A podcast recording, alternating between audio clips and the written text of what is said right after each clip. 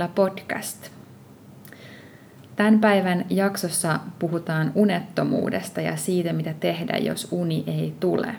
Viime jaksossa puhuttiin unenhuollosta ja täällä tänäänkin äänessä psykologit Johanna Hämäläinen ja Milja Järveliin.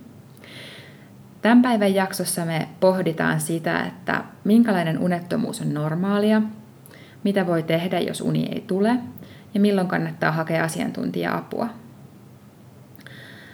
Mitä Milja sanoisit, että minkälainen nukkuminen on normaalia?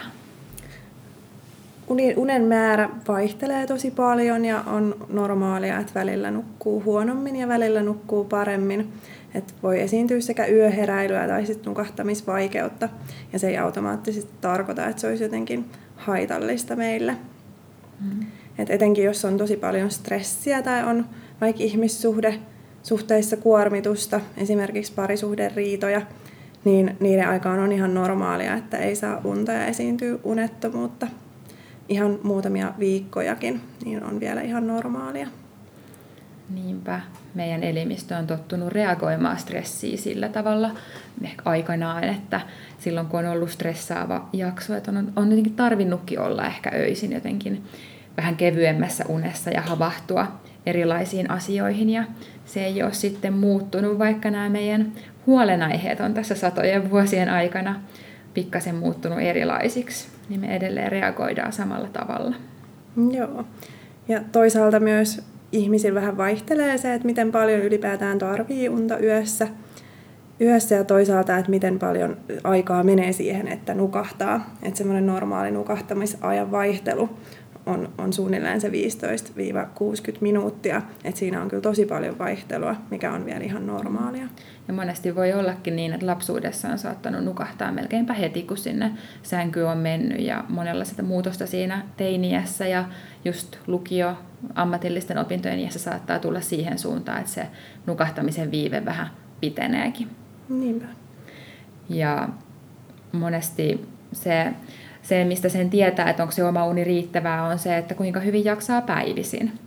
Et, et joku voi pärjätä sillä alle kahdeksalla tunnillakin ihan pidemmän aikaa hyvin ja jollekin taas voi olla, että se kahdeksan tuntiakaan ei oikein meinaa riittää.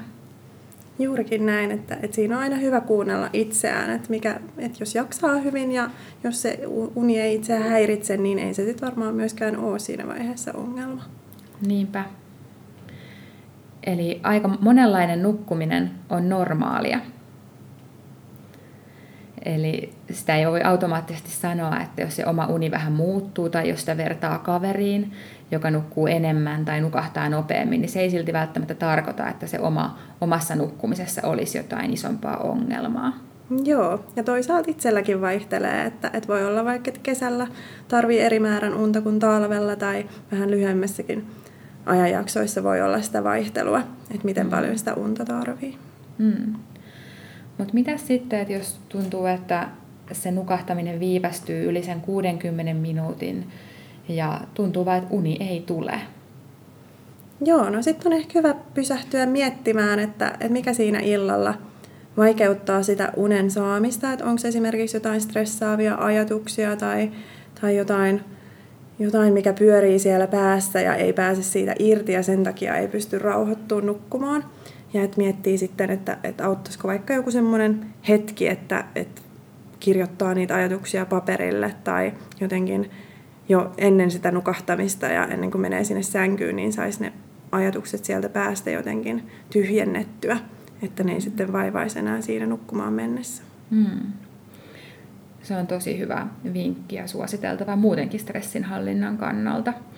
Ja toinen semmoinen huomioitettava asia on sitten se, että jos tuntuu, että siellä sängyssä unta odottaessa alkaa ihan merkittävästi ahdistua ja tulee semmoinen hankala olo, niin ei kannata jäädä sinne sänkyyn enää, enää hirveän pitkäksi aikaa, vaan vaan jonkun puolen tunnin viiva tunnin, milloin se olo siellä sängyssä muuttuu hankalaksi ahdistuneeksi, niin voi nousta ylös vaikka sohvalle just kirjoittelemaan ajatuksia tai lukemaan jotain rauhoittavaa kirjaa tai juoda ehkä kupin teetä ja mennä sinne sänkyyn sitten uudelleen siinä vaiheessa, kun väsyttää. Että sit jos siellä tottuu siellä omassa sängyssä valvomaan kauhean paljon ahdistuneena, niin mieli alkaa yhdistää sen sängyn ja ahdistuksen, niin siihen ei kannata kannata mennä, ettei siitä sängystä tule sitten semmoinen ahdistava ja ikävä paikka olla. Niinpä. Ja ylipäätään, jos tuntuu, että, että se mikä estää sitä nukahtamista on jotenkin se pelko siitä, että ei saa unta ja iltaisin huomaa, että alkaa jännittää sitä nukkumaan menoa, niin on hyvä ehkä sitten pysähtyä miettimään niitä ajatuksia ja esimerkiksi yrittää sitten muuttaa niitä, niitä uskomuksiaan, muokata niitä – esimerkiksi voi, voi auttaa ihan, että antaa itselleen luvan, että ei haittaa, jos mä en nukahda tai en saa unta, että, että mä saan valvoa tämän koko yön. Mm. Niinpä semmoinen une ei toimi semmoinen kontrolli tai puristaminen, että nyt mä päätän nukkua tai mun on pakko nukkua, niin ne oikeastaan voi olla niitä ajatuksia, mitkä sitä unta pitää loitolla. No juurikin näin. Mm. Että jos se uni itsestään stressaa, niin se ikään kuin vaan karkaa sitten kauemmaksi. Mm. Ja sama, mikä on ihan ilmeisesti tutkimuksistakin, tutkimuksistakin tiedetään, että semmoiset syvähengitysharjoitukset ja hengityksen rauhoittaminen tai tietoisen läsnäolon, tietoisen läsnäolon menetelmät ja semmoinen keholliset rentoutuskeinot, niin saattaa myös edistää sitä unensaantia ja parantaa unenlaatua. Joo, ja erityisesti tuo tietoinen läsnäolo on, kyllä tärkeää, että, että jos ne ajatukset koko ajan on siellä joko siellä tulevaisuudessa asioissa, mitä pitäisi olla tekemässä tai tai deadlineissa ja opiskelussa tai sitten menneessä, että vatvoo mielessään vaikka jotain, jotain tapahtumia, mitä on, on kokenut tai asioita, mitä on tehnyt, niin on hirveän vaikea keskittyä siihen nukahtamiseen ja rauhoittumiseen. Että on hy- hyvä sitten pysähtyä ja opetella semmoista tietoista mm. läsnäoloa. Niinpä, ja tietoista läsnäoloa voi harjoitella vaikkapa semmoisella sivustolla kuin oivamieli.fi. Sieltä löytyy harjoituksia sitä varten. Ja ihan voi vinkata, että YouTubesta etsimällä löytyy myös monenlaisia hengityksen rauhoittamiseen liittyviä harjoituksia tai vaikka hakusanalla progressiivinen rentoutus, niin semmoinen kehon osien jännittämiseen ja rentouttamiseen liittyvä menetelmä, mikä aika monia on auttanut unensaannissa. Joo, netti on kyllä pullollaan kaikkea kaikkea hyvää tähän, että rohkeasti kannattaa tutustua ja kokeilla erilaisia rentoutusmenetelmiä, että löytää sen itselle toimivan. Mm-hmm. Ja joskus siinä käy niin, että jos se uni, unta odottelee ja seuraavana päivänä on vaikka koe tai koulua tai joku tärkeä tapaaminen tai meno, niin alkaa huolehtia vähän niin kuin siitä, että no mitenköhän mä siitä seuraavasta päivästä selviän, niin tuleeko sulle mieleen, mitä silloin voisi vois ajatella? No ylipäätään ehkä, että et yrittää päästä siitä unimöröstä eroon ja miettiä semmoisia positiivisia ajatuksia uneen liittyen esimerkiksi, että et kyllä mä nukun sitten, kun mä oon riittävän väsynyt ja että kyllä nyt muutaman päivän selviää, vaikka olisi nukkunutkin vähän huonosti. Ja että se on ihan normaalia, että kun jännittää, niin nukkuu vähän heikommin kuin tavallisesti. Niinpä. Aika paljon löydettiin vinkkejä siihen, mitä voi tehdä silloin, kun uni ei tule ja myös sen hyväksyminen, että joskus se uni vaan ei tule ja senkin kanssa voi elää. Mutta milloin sitten kannattaisi hakea apua? Ehkä se avun hakeminen on, on hyvä tehdä siinä vaiheessa, jos oikeasti tulee niitä ajatuksia, että pitäisikö hakea apua, niin se voi olla yksi hyvä merkki. Mutta ylipäätään, että tarkkaile sitä päiväaikaista väsymystä, että jos huomaa, että päivisin on tosi väsynyt, mieliala laskee, tulee niin sanottuja uupumusoireita, että ei jaksa tehdä asioita ja ehkä on vähän semmoinen kiukkunen ja äkänen, kyyninenkin, että ei oikein, oikein niin kuin jaksa, jaksa motivoitua asioihin, niin siinä vaiheessa voisi olla hyvä, että hakeutuu esimerkiksi terkkarille tai psykologille tai ihan lääkäriin. Niinpä.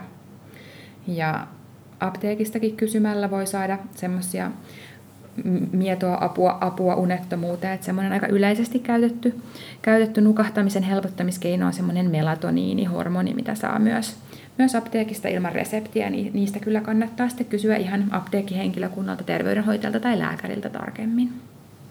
Ja tietysti aina, aina keskeisempää kuin mikään lääkehoito niin on sen unettomuuden syitteen selvittely ja taustalla olevan stressin ja huolien, huolien selvittäminen. Et siinä mielessä kyllä kannattaa aina hakeutua keskustelemaan jonkun kanssa. Kyllä. Ja ylipäätään jos huomaa, että, että säännöllisesti alkaa olla nukahtamisvaikeuksia, heräilee yöllä tai esimerkiksi näkee tosi paljon painojaisia, ahdistaa ja huolestuttaa se oma nukkuminen. Tai sitten toisaalta jos huomaa, että on niin kuin koko ajan väsynyt ja koko ajan pitäisi olla nukkumassa ja nukkuu jotenkin erityisen paljon, niin ne kaikki voi olla sellaisia merkkejä, että nyt olisi hyvä pysähtyä ja miettiä, että, että miten kuormittunut on ja mitä syitä siinä voi olla taustalla, että pitäisikö nyt hakea sitten ihan ammattiapua. Niinpä.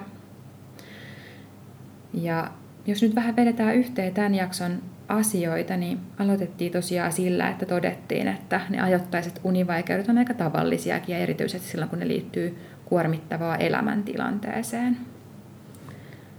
Joo. Sitten me puhuttiin siitä, että nukahtamisvaikeuksiin voi kokeilla erilaisia keinoja, esim. huolihetken pitämistä illalla ennen nukkumaan menoa tai erilaisia rentoutus- ja rauhoittumisharjoituksia, mitä voi etsiä vaikka sieltä netistä. Mm.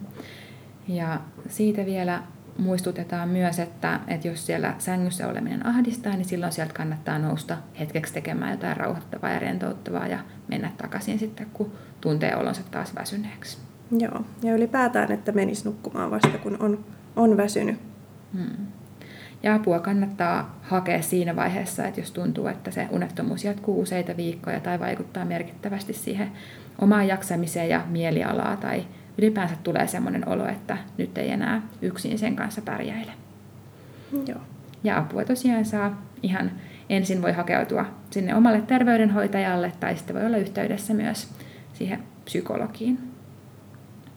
Kiitoksia Milja. Kiitos.